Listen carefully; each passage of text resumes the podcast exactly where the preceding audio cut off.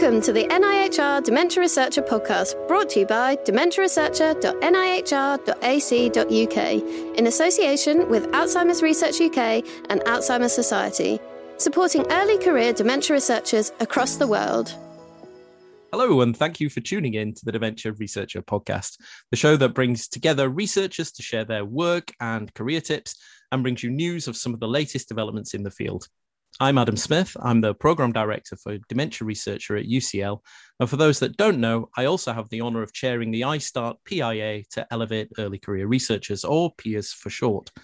And it's the work of our PIA that myself and my fantastic guests today are going to be talking about. For those with long memories, you'll recall the podcast we shared back in September last year when we launched the worldwide survey to explore the thoughts and experiences of early career researchers. And today, we're delighted to be able to share the results of that survey. To discuss what we found, I'm joined by Dr. Beth Shaaban from the University of Pittsburgh, who is Deputy Chair of PEERs. Hello, Beth. Hi, everybody. I've also joined by Wagner Brum from the University of Gothenburg and PEERs as Continent Lead for South America. Hi, Wagner. Hey, everyone. And last but not least, we have Lindsay Welikovitch from Harvard's Medical School and Mass General Hospital, who is currently the outgoing continent lead for North America. Hello, Lindsay. Hi there. Brilliant. It's great to have you all here. So let's quickly hear a little bit more about our guests. Uh, Beth, could you go first?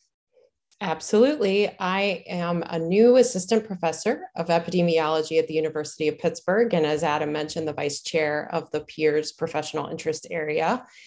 And I'm also a scholar at the University of Pittsburgh Alzheimer's Disease Research Center.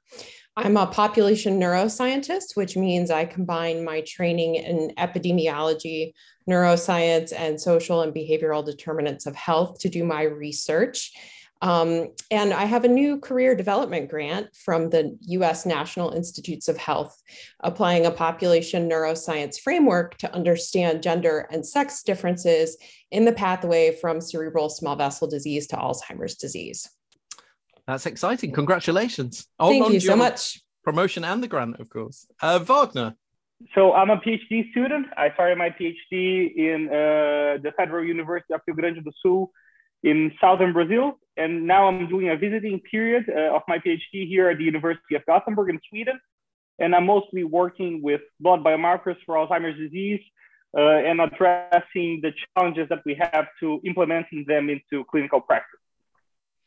So hot topic right now, and I see for for our listeners, of course, don't have the benefit of video, but I, I see you've got a, a quite a new Scandinavian addition to your face. Yeah, yeah, it was time for it was time for a change, and why not a mustache, right? it, it, absolutely suits you. It, it's perfect for Sweden. Um, Lindsay, can you come next? Uh, I'm a postdoctoral fellow in Brad Hyman's lab at MGH, as you mentioned. Um, and I conduct uh, primarily basic research using transgenic mouse models. Um, and I actually study uh, the interaction between classical neuropathological lesions in Alzheimer's disease and uh, their related immune processes, which is a lot of fun. Um, and I relocated from Canada within the last year where I completed my PhD at McGill. Uh, so I can definitely relate with a lot of our survey participants and the precarious but exciting experience of working in academia. So I'm super thrilled to be here to talk, to talk about it. Wonderful. Thank you ever so much, everybody, for for taking time out. We're recording this in the evening, so of course we're all in different parts of the world. So it's great that you all managed to find time to join us. So let me start by giving a little bit of background and setting the scene. PEERs really got started in late 2020, early 2021. And its aims are uh, to encourage people to think about dementia research as their preferred career or research area and to support and inspire people to remain within the field. Focused on providing a, a supportive community that shares advice, tips, and resources to help people and to form collaborations. However, we really wanted to have a firm foundation and have a real understanding of what everybody's challenges were at all stages and recognizing that people in different countries may have different challenges. And what better way to get a baseline and to, to work out what we really needed to do than with a big old survey. So, myself, Beth, Wagner, Lindsay, and uh, two people who can't be with us today, Dr. Sarah Bartels from the Netherlands and Royhan Florin from Nigeria, who all got together with support from ISTAART and Dr. Claire Sexton uh, to, to work out what we might include in a survey. The survey was open during September and October 2021 um, for any early career researchers or someone who'd left the field within the last two years. We received 584 responses from 42 different countries, working across all areas of research, from clinical work to qualitative and fundamental science, across all levels, from undergrads to assistant and associate professors. Our definition of an ECR being anyone who hasn't yet uh, managed to achieve tenure. Today, we've published the results of the survey, which you can find at dementiaresearcher.nihr.ac.uk forward slash survey, and there'll be a link with the show notes. The survey had over 160 questions. So clearly, we're not going to go through every question in detail today. So instead, we're going to go through each of the sections, and I'm going to ask Lindsay, Beth, and Wagner to, to highlight some of the, the key takeaways. So, Beth, um, what more can you tell us about the people who completed the survey and their thoughts on their careers? Absolutely. Um, bear with me a little bit. This will set the stage for all of the rest of the data to come, but some highlights of who our survey respondents were. About 80% were graduate students, postdocs, and early career pre tenure faculty. They fell across the full range of dementia research from uh, basic science to neuropsychology, clinical care, public health, technology and dementia, and many more. Um, about 80% fell in the 25 to 44 years of age range, and 66% identified as women. 78% of our respondents identified as heterosexual, 6% as gay or lesbian, and 9% as bisexual. 18% identify as a racial minority or person of color where they are working, and 38% were in the first generation in their family to go to college or university. Nearly half had moved internationally at some point for work or school. And some of the primary challenges that our respondents identified with moving internationally are the financial costs of moving and being away from family members. Many of our respondents have contracts of three years or less. And about 87% of respondents are worried about short-term contacts, contracts, sorry, as a barrier to them staying and making progress in dementia research. The respondents are fluent in social media. As Adam mentioned earlier, it's a social media world, and they use it to communicate about science both ways, both sharing their own research and staying up to date in their areas. They also use it to look for jobs. And funding, financial security, and job opportunities and security are identified as the greatest challenges for dementia early career researchers to stay in dementia research and to make progress in their careers. About 80% are at least slightly happy in their current role, but worryingly, about 50% are thinking about leaving dementia research. And that's something I hope we get to talk about a little bit more today.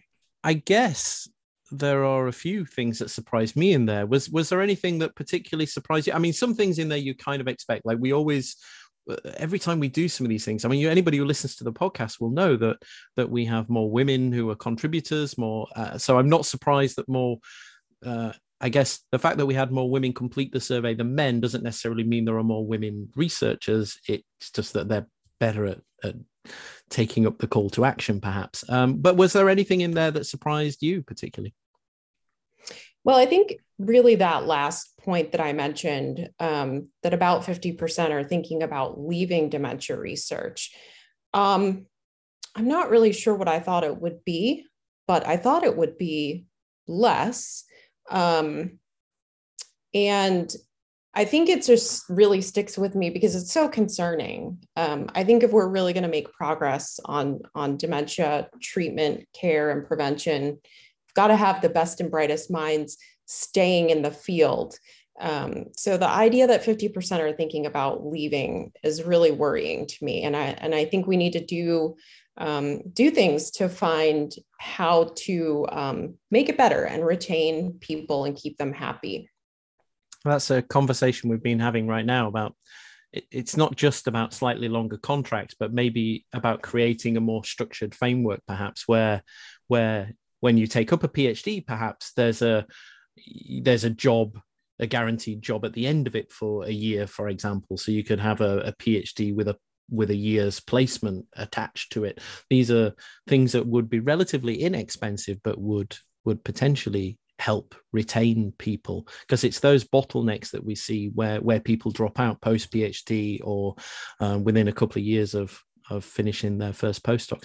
The other stat you mentioned there that I thought was quite a lot is how many people, just how many people move country. That's yes, it's a lot. I mean, I think it does really point out the um, the global nature of the responses to our survey, which I'm really happy with because we really did want a, a worldwide sense of what's going on with dementia research.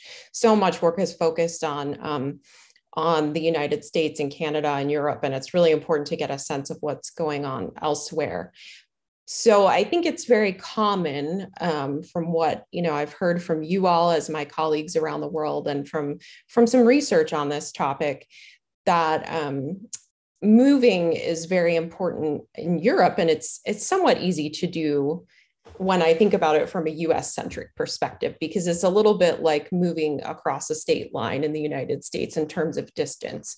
Um, but it really is a lot of people um, who are moving countries. And that's pretty surprising um, because it, it can be very, um, very stressful and burdensome to people, as they mentioned, both financially and being so far removed from the important supports of their family members and and of course the data is available so we're going to do some further analysis on this to understand exactly where those movements are happening to and from i guess.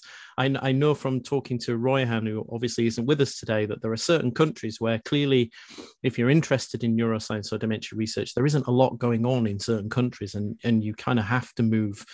Moving to the us for example or the uk is seen as as something you have to do to retain. But I think also, if you look to the survey, there was a lot of movement between the US and UK. I think we we jump backwards and forwards. Overall, what do you in that section? Is there anything that you would pick out as cultural changes that we need to make?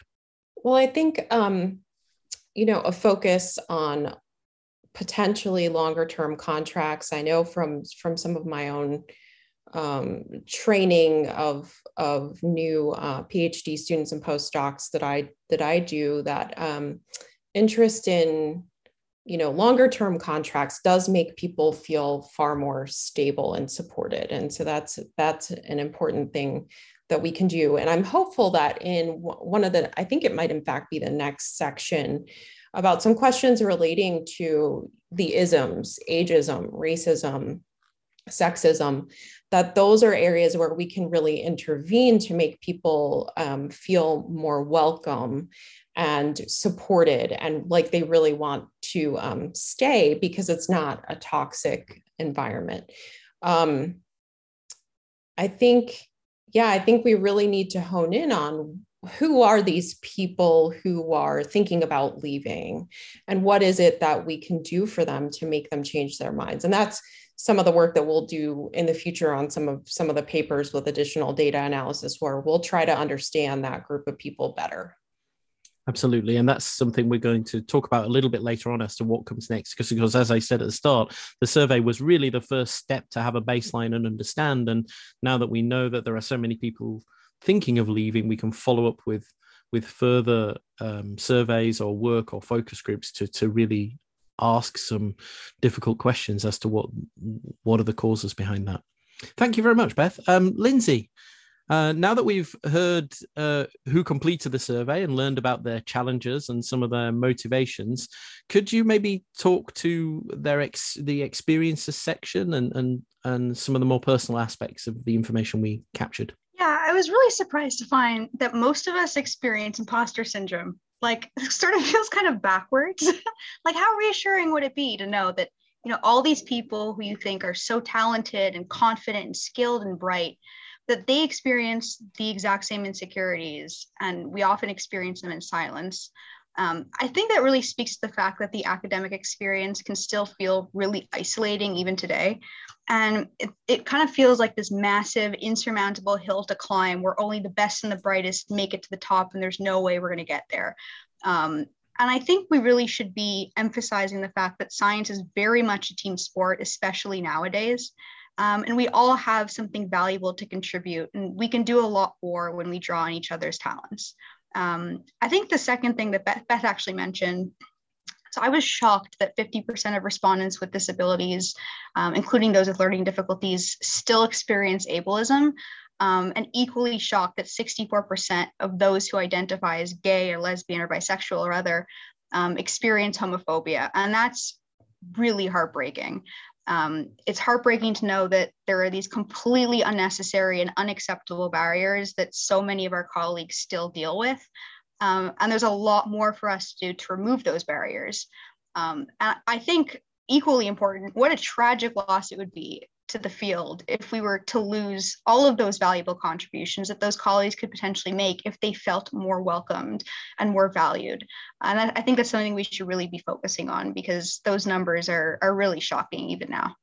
I completely agree, and that's not something that we've had in our program before as well. We've we've got support networks for minoritized scientists, which we've talked about on the podcast before as well. But clearly, there's so much work still to be done to address the experiences that ECRs are telling us, and and the survey goes on to talk about just practically how that impacts you as well, doesn't it? And the survey goes on to ask about how that practically impacts people, and and we hear how they uh, it affects how they interact with co-workers. Um, they feel it's it's delayed their career progression. Um, how they choose collaborators as, as well is something that's affected, and confidence levels. Which, of course, when we go back to Beth's point earlier about dropouts, if if you're experiencing some of these some of these forms of prejudice in the workplace, you're not you're not going to stay, are you? I mean, it's as simple as that. Yeah, and the most interesting thing among all of these all these sections with respect to mental health and imposter syndrome, ableism, homophobia, the number one effect is that it affects people's confidence and motivation. Um, and I think if someone you know doesn't want to show up to work every day just because they're experiencing some sort of discrimination or they feel unwelcomed or unvalued, that's a tremendous loss for everybody, including those people who are affected. Um, so definitely, I, I, totally echo what you say that there's a lot more that should be done and that maybe we should be focusing on. I think sometimes as academics, especially in certain areas of the world, that we can feel very progressive and like we're solving these issues and we're already doing a lot, but there's clearly more that needs to be done.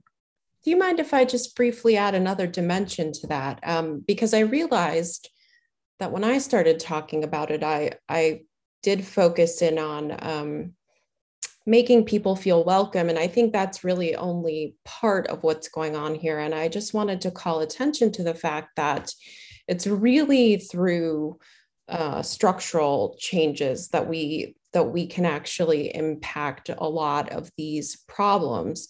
Um, so, for example, I'm thinking specifically of racism in the United States at, at um, academic institutions and the proportional representation um, as compared to the US population in um, you know among faculty among postdocs among phd students is very very poor. Um, it's not representative of the of our population at all. And so one interesting you know proposal that i've come across recently that i think is a, is a great structural intervention potentially is the idea that you might uh, build in a program Adam, similar to what you were talking about earlier, where um, somebody completes their PhD program or they complete a postdoc, but then the intention is uh, to retain them at that institution to enhance um, equity and justice in terms of who is a faculty member. And so you might have a Black or African American um, postdoc who then is part of this program and stays on with um, uh, an offer of a faculty position at the end of that program. So that's the type of, uh, I just want to make sure that we include this um, structural thinking because it's not simply about making people feel um, welcome, it's also about changing um, our institutions.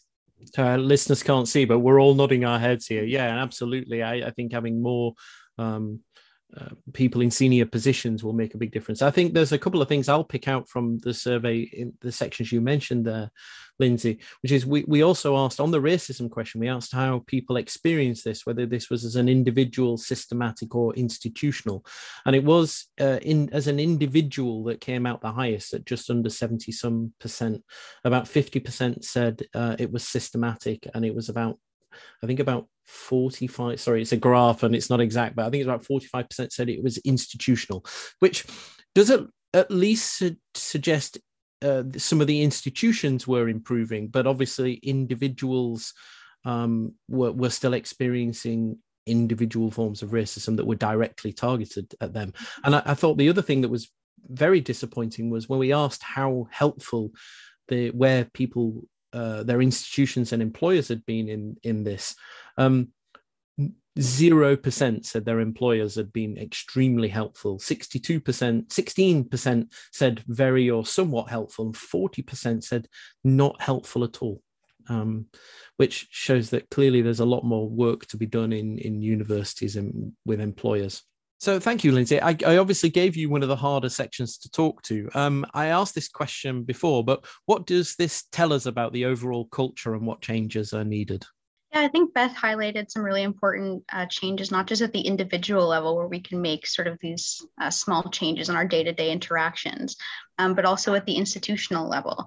Um, and that means making people feel welcome and inviting them to the table um, in positions and um, in situations that can be uh, consequential for the, for the people um, who actually experience this type of discrimination. Thanks, Lindsay. And and we should say that that whole section is huge. We talk about uh, we also talk about financial problems. We talk about mental health. I think there was some some strong, strongly concerning um, data on, on mental health as well, which which suggested that nearly 60% of all the people who completed the survey had experienced some form of mental health difficulty, particularly anxiety disorders and depression, um, which also uh, which also was affecting people's uh, work, their confidence, motivations, how they worked with co-workers, personal ambition, uh, and nearly a third of the people who'd experienced mental health is- issues had talked about leaving their institution as a result of that uh, as well.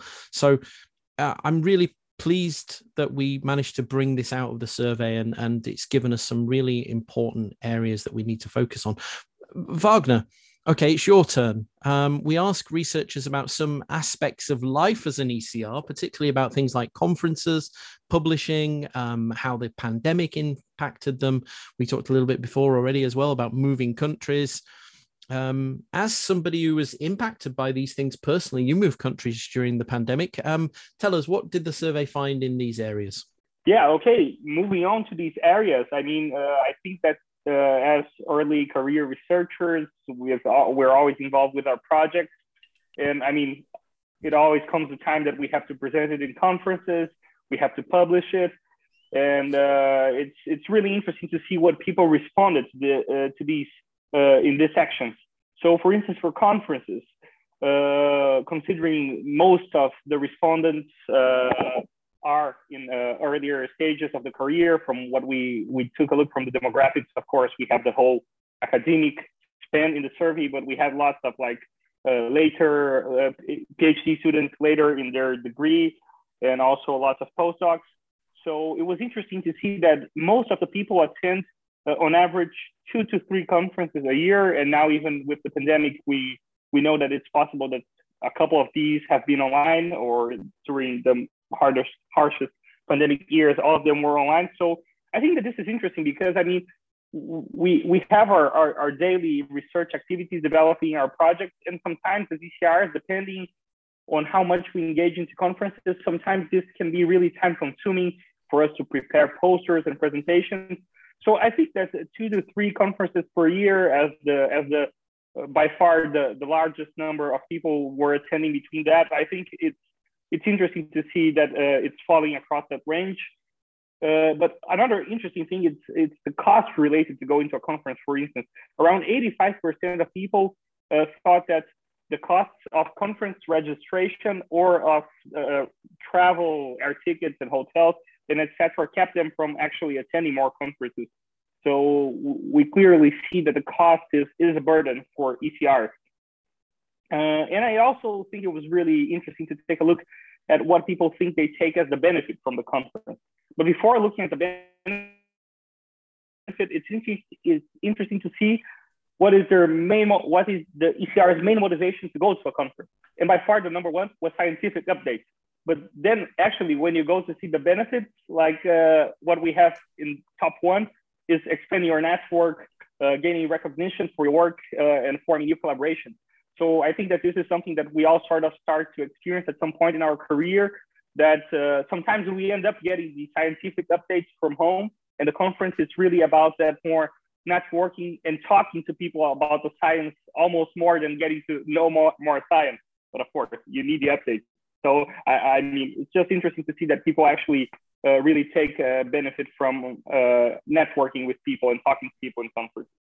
And moving quickly to talk a little bit about publishing, which is also something that, I mean, it's always the the elephant in the ECR's mind room or something like that. I mean, we're always worried about what we're going to do with with our work.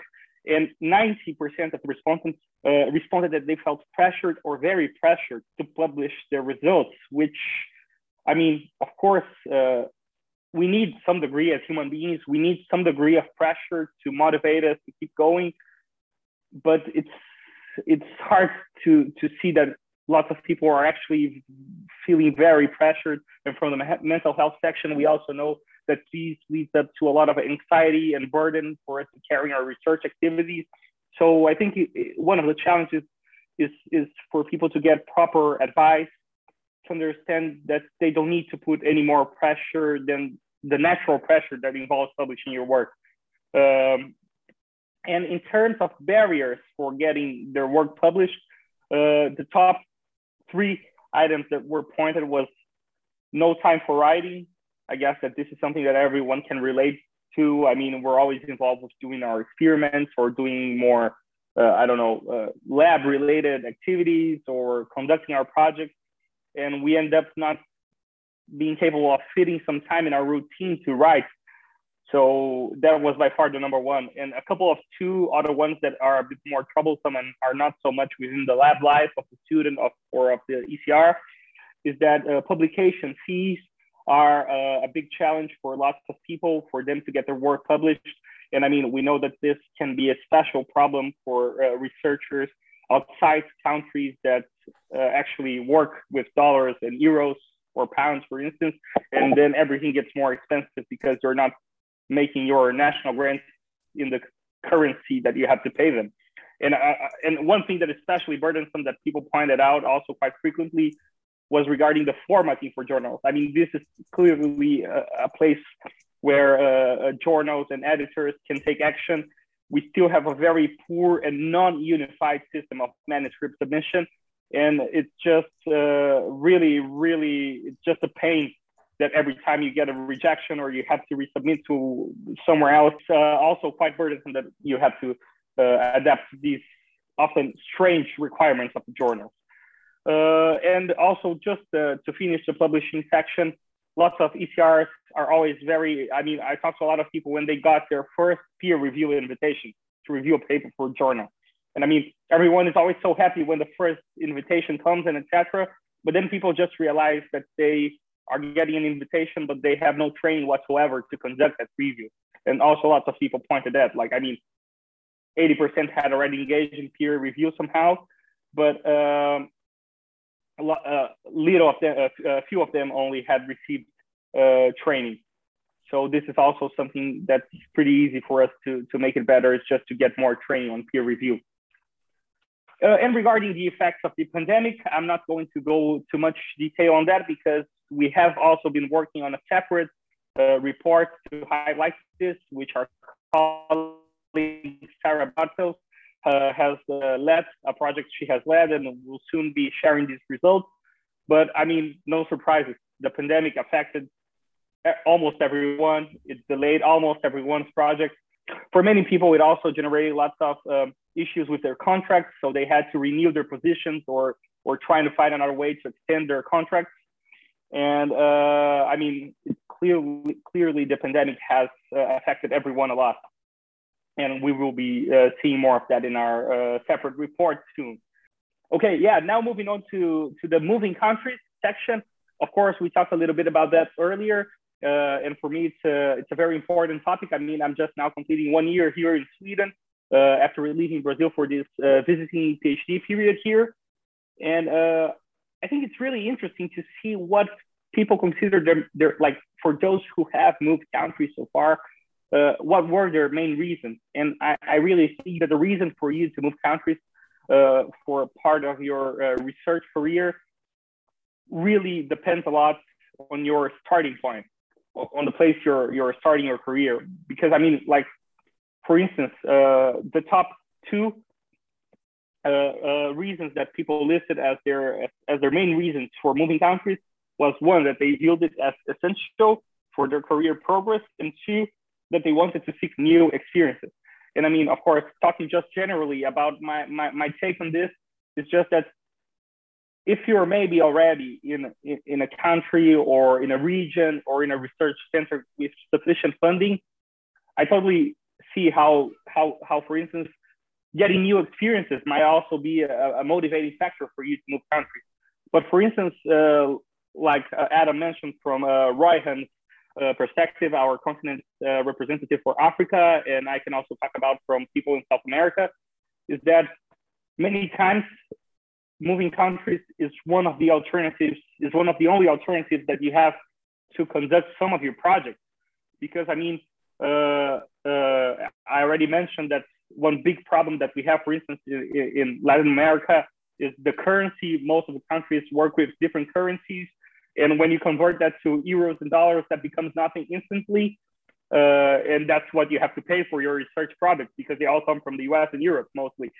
So, I mean, this is just a, an example. And of course, in, in lots of these um, low and middle income countries, uh, we have lots of issues with government and economical crisis. So the research budgets are not stable. For instance, in Brazil now we have been experiencing major cuts in the past few years. So uh, for a lot of people in that position, moving countries is really just a great alternative for you to to try to to move on and do some of the things you want and that you think that you need for your project elsewhere. And then, of course, uh, brain drain happens, and oftentimes these people don't come back to their original countries, which is also uh, something that everyone needs to work on so these countries can retain their scientists so I mean, I think that this was my general overview of these uh, four big sections. Sorry, Wagner, I gave you I gave you some pretty hefty topics to cover there. I think um, that yeah, it was great to see that so many people were happy to be back at in-person conferences, particularly, and how many how many they attended. It was uh, quite insightful to also ask how much people thought they should pay, um, and uh, I was I was quite surprised. I, I thought some of the, I, I would agree with what everybody said on the price. So they said that they should pay about two hundred and some dollars for an in-person conference, or fifty four for online, and webinars could be charged at twenty dollars. We could be charging twenty dollars for our webinars. Well, I didn't realize we could do that. We've been doing them for free all this time. No, uh, yeah, webinars should be free but you're right. I think when you talk about the contradictions, there are a few contradictions in there. And Beth talked at it at the start. I'm sure we'll come to it again in when we talked about people being happy in their jobs but thinking about leaving. You know, the the, the survey's f- full of interesting little bits of data in there. There's so much information. As I said at the start, there's 169 questions in here, and that doesn't even address the open-ended questions that we have, which is where there's so much rich information. And when we ask people, so what do you think would do that change? And giving people these big open boxes which usually i know when you do that in a survey that's that's a killer for a survey nobody will go near it but they did some of these sections had over over 150 200 comments in there on, a, how to address some of these challenges or what their own personal experiences were of some of these some of these things or what they thought would make conferences better.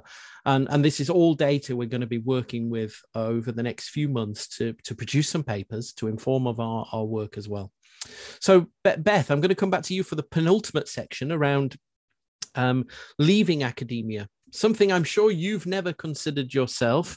Um, but but what did this tell us in those last few pages? Pages 51 to 52 for anybody who's got the uh, downloaded the report already. well, just full disclosure, I identify very strongly with many of the things in this report, and I have thought of leaving academia plenty of times, which may be an interesting conversation for another day. That's another but, podcast. We'll get you back right, on there to talk about right. That. Or a blog or something. yeah. um, but so so but a bit more than 10% of our respondents, 61 out of the 584, had left dementia in the past two years. And so we're eligible to answer these questions. I just like to point out, since I am an epidemiologist, I think this is fantastic because this gets around this problem that, that epidemiologists call survival bias, where when you have the people responding who make it by staying in dementia research, right? The PhD students, the postdocs who survive to make it to be faculty members, you, you can get a biased and incorrect perspective of what's really going on here. It's critically important to talk to the people who have left. So, about 10% of these um, respondents were eligible to answer these questions. And many left because they couldn't find a job they needed more stability um, or they had no funding that could support them continuing on in this career um, since we're so driven by grant funding. Uh, many are now working in a non dementia academic research setting or a nonprofit. And one thing that I think was really fascinating um, that we asked was what would bring you back? You know, if you left, what is something that could be done that could bring you back? And 72% said they would consider returning under certain circumstances. And so the themes that really emerged about that were improved stability in permanent positions, um, opportunities to work part time. This is a very uh, fascinating option, which I never ever hear discussed in the academic research setting. Um, the third was increased funding. Fourth was more jobs, uh, particularly at a senior level. And then finally, improved geography, meaning that they would want positions that were closer to home for them, not reliant on them having to travel to major cities to be taking part in dementia research. And so I think these are really um, important things for us to consider as we move forward and make suggestions you know about what could be done that would would keep people from leaving and bring people back uh, into the space. And and i realized um, in in those questions of course we there were also questions that weren't necessarily um, you wouldn't negatively associate because i mean obviously people don't necessarily not remain in dementia research because it's something that they couldn't do. It could be that a better a better thing or their phd was just part of a, you know as a training for the thing that they really wanted to to go on to do. Um, but i was interested to see that 58% of people were still somehow their next job they've moved into if they had was still connected to dementia. And i wonder whether this is you know people going on to SciComms and and doing other different things. Yeah or even someone you know someone getting into uh a position like you where you are working with this organization that is really purposefully reaching out to early career researchers like that that would be um, in the SciComms vein but sort of um, also in in supporting people staying in the field. So there there are a number you know of careers that, that people could go into that would still be dementia relevant dementia adjacent nearly everybody we work with at the I know I work with at Alzheimer's Society, Alzheimer's Research UK, and Alzheimer's Association. They're all they've all done PhDs previously and often dementia related, and the, those experiences have set them set them up for those jobs. Thank you, uh, Beth. So I, I've kept the last part for myself, which is around what people told us about what support they'd need. Um, the rest of the survey gives us a, a great sense of what culturally needs to change and where we need to draw attention from partners. But in this section, these are things that we can really do something about to, to help. Um, we gave a big list of, of, all areas you typically see covered um, for what people might want support in. Um, the top 10 in priority order were uh, grant and fellowship writing. Uh, anybody surprised by that? no, no, nodding, shaking heads. Um, the next uh, top area that people felt they needed support with was building collaborations. And I think I wonder whether that's related to the pandemic as well, that we've only really had the opportunity to network more on social media and with our immediate colleagues. So um, getting a little going back to in-person events and learning how to be sociable again and how to talk at, when you stood in front of a poster or find collaborators um, is, a, is an interesting one. But that came out number two. Then we had creating and managing budgets, something that um, might not be the the most exciting topic, but it's all something we have to do when we're writing those grant applications. And particularly when you're managing a team for the first time, or you take on running your first lab or your first big project. Um, general career development, followed by research methods, implementing research findings, implementation, a top one that um, we know the survey showed that there was some frustration there about. I know um, Wagner talked earlier about people feeling pressured, of course, to publish their results. And for qualitative researchers and those working clinically, there was that extra pressure because you don't just want to publish your results, you also want to then see that bring about practical change. Um, which uh, there are increasing number of grants that you can apply to to do that. But that was an extra pressure that I think qualitative uh, researchers and particularly clinical researchers experienced. Um, publishing came lower down the, the, the, list than I thought, and science, communications, and reviewing were the last two. Um, so, anybody who's running a conference right now, if you're going to run another session on how to use Twitter, I would suggest maybe skipping that and doing something on how to manage a budget instead.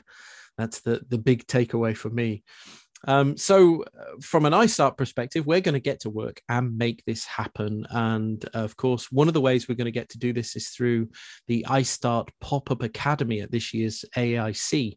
Um, I don't think details on that have been fully released yet, but if you're attending the AAIC this year in person in San Diego in July, we're going to have this pop up academy during the lunchtime sessions, when, and we'll have um, I think it's 16 different sessions over the three days, most of which would fall in that top 10 category.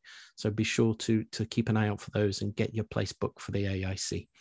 Uh, we're also going to work through our continent working groups to deliver uh, webinars and support people locally, recognizing that collaboration workshops may need to be different if you work in Europe compared to if you work in South America, or um, that, that some of the the support you might want in North America. We've great finding out that people want grant and fellowship support, but that's of course globally. When we zero that down in on everybody who responded in the UK or in Australia, we might find actually what came out as number one in Australia didn't come out as number one in the US. Um, through our continent working groups and through leads like Wagner and Lindsay, we want to target our support to the places where it's needed, if that all makes sense. Um, and if you want to get involved in those continent working groups, you'll find details on how in the show notes. Um, we also heard from people um, about how they wanted to receive the support. Our survey respondents highlighted mentoring and one to one and small group support as being the top areas that they wanted it. Um, and so we're going to try and focus on giving those areas a priority. Set up small working groups to to work together on some of these these difficulties instead of just you know another webinar or another blog is is to try to actually bring people together to to collaborate. Honestly, there's so much more we could say. Uh, and today we've only scratched the surface of, of what the survey covers. I, I would absolutely strongly recommend you go away and have a look at the data for yourself. We're going to make the data available for you as well, so you can really get into that. You can apply to us to to access that to do your own analysis. We've also got a big long list of lots of uh, pieces of analysis and further papers that we're working on using this data, and you'll find all of that information, including the reports, which is also in an accessible format as well for anybody who has visual impairments. All of that is on our website at dementiaresearcher.nihr.ac.uk forward slash survey. So, next steps. Lindsay, we're working on a, a number of papers and analysis. Could you give us an example, perhaps, of some of those things that we're looking at? I think the short term objective for sure is to finish up the analyzing the survey results and to work towards publishing the findings in open access journals. And I think when we first endeavored to to put the survey together, we thought that we would make some super interesting, cool paper with all the results into one, but we actually found that there's much more nuanced, interesting information if we sort of parcel it up and focus on um, individual issues. So, for example, um, one of the papers we're, we're formulating at the moment is focused on, uh, on the impact of COVID on ECRs and dementia research um, and how institutions can best respond. So that's just an example of a more uh, focused, honed in topic that, that we're putting more effort into. Um, we're also focusing on formulating initiatives to support priority areas that were identified by respondents. Um, and I think with a unique focus on regional and geographical needs, that's some of the more um, uh, zo- excuse me, zoomed in information that we were able to extract from the survey. Um, and I think one thing that became clear uh, from sifting sifting through all this interesting information um, was that there's actually a lot more interesting information that we're hoping to further extract from respondents. So we're preparing uh, further survey work to continue monitoring and exploring uh, some of the topical issues from, from the survey that we've already conducted, um, including at the continent level. It's, it's breaking that down, isn't it? I thought that too. I mean, I, I just wanted to I wanted to take the whole survey and then split it down the middle and, and then also see right what did what was the difference between what the male perspective on so many of the issues issues were or the the female perspective or the US perspective on compared to the European one. They, and I I would have been fascinated to do that across all these questions, but um, again, we've only got so many hours in the day, right? And this, this is something yeah, it was, it was a really short term volley. Like we had so many questions for people and they provided us so many good answers. And they were like, wait, wait, we have so many more questions now. So I think that's what the future surveys will uh, help us dive into. Thank you, uh, Lindsay. Yeah. Um, Wagner, uh, what do you hope will, uh, what do you hope people will do with these results? We've given this information. What, what do we want them to do with this, this information? Well, I mean, I mean, just today in this brief scratching the surface talk, we already uh, we already covered so many topics, and I mean there's so much room for action. Uh, I mean there's so many things to do in an individual level to tackle these more uh, social and human related issues of what the, this these challenges that people face every day that they shouldn't need to face. There's so much that can be done uh, in other aspects as well. For like the publishing part, there's so much that journals could do to make researchers' lives easier. I mean, they already exploit us and they make our lives harder. So I mean, there's this is something that. Uh, I mean, if nothing, absolutely, and if nothing else, I think people can go away and look at some of these results and feel that they're not alone. Like if if you think you know you're the only one who's having financial difficulties or thinks the the peer review system or is is not great because they're waiting ages for re- their collaborators to respond and they're um, struggling with anxiety and things like these. This this survey should hopefully demonstrate that people aren't alone but also it brings out what we need. So i don't want to end on a negative point. So we're, we're going to Beth, I'm going to come to you lastly. Give me uh, some big takeaways and uh, tell tell me something that the survey found that was was positive. Because there are, I, I, we've focused. I feel like we're slightly focusing on the negatives, but there are lots of positive things in here as well. People, you know, uh, do clearly love their jobs. But you, let's hear it from you. Yeah, absolutely. So, just to return to uh, one of the things that I highlighted earlier, I think it's about 80% um, or even a little higher of the respondents who are who are at least slightly happy with um, their jobs and i think that's fantastic i think they're excited um, about sharing their own science um, so they commented on this on being on social media and using it purposefully to communicate their science um, I think that gets a, a large a larger swath of the general public and not just not just communicating to other researchers but communicating to the public who ultimately um, could benefit from our research. I think also an interesting thing that we didn't get to talk about um, is how did people uh, come to their positions what made them interested in doing the type of work that they're doing and um, a number of people were just curious by nature, just inherently curious and wanting to do research. A number of people um, were fascinated specifically with research. So, not just a general curiosity, but something about research really pulled them in. And then another large group of people had experience directly with um, people living with dementia. Um, and I think that's very common. Um, so if you ask people working, you know, in our field, whether they've had a grandparent or a family friend or um, aunt or uncle, parent who has experienced dementia and they've interacted with them directly, you know, oftentimes you'll find that that is the case. And that's been a huge motivation for people to be involved.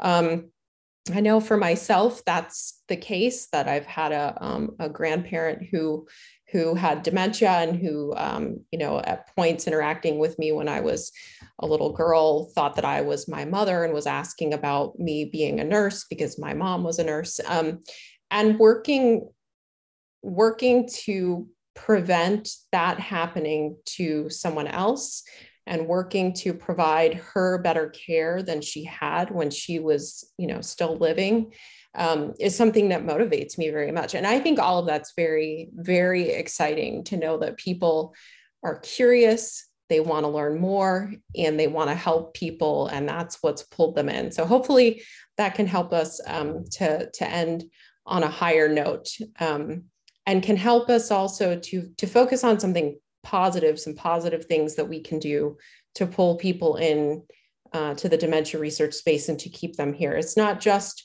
preventing the negative, it's also harnessing these positive um, things that attract people into the field and keep them with us.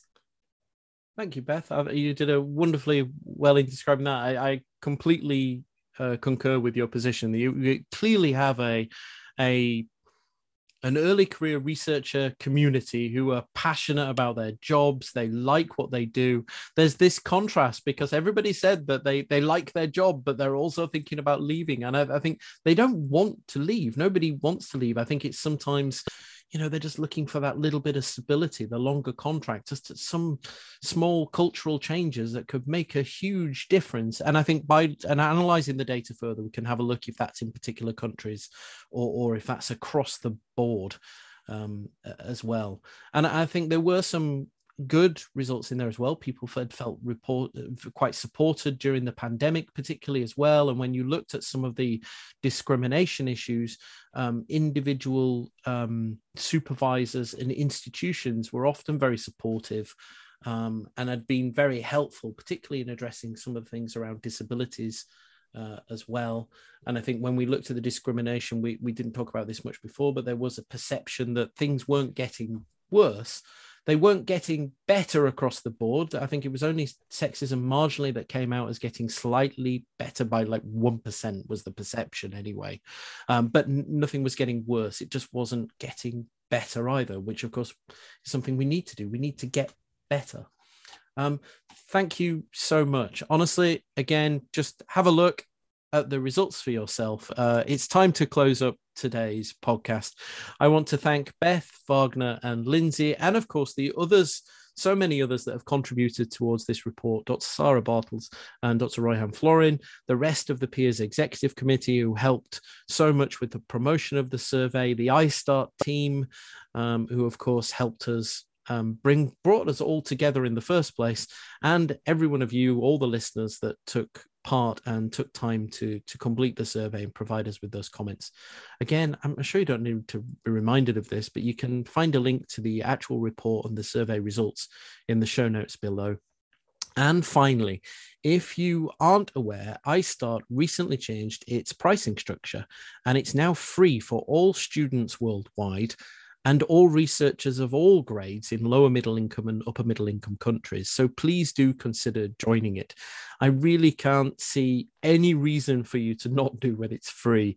Uh, you get uh, tons of opportunities, you get um, support. Uh, access to webinars, uh, journals, uh, reduction and on the ISTAART uh, AAIC ticket price and some specific conference like AAIC NeuroNext has always been free in the past to members. Um, so you can find out details on how to become a member of ISTAART at alz.org forward slash ISTAART. And of course, when you join, you then get to tick the boxes of the PIAs you like to join. And you should join the PIA for early career researchers so that we can we can provide you with the support you need. Um, thank you very much, everybody, for listening. Any questions, any issues, or if the, you want to talk about the survey, you can um, tweet using the hashtag ECRPIA. And we're going to be tweeting all day today with uh, some some little highlights of the stats uh, using that hashtag. So do take a look and give us all a follow on Twitter as well. Thank you. Brought to you by dementiaresearcher.nihr.ac.uk in association with Alzheimer's Research UK and Alzheimer's Society, supporting early career dementia researchers across the world.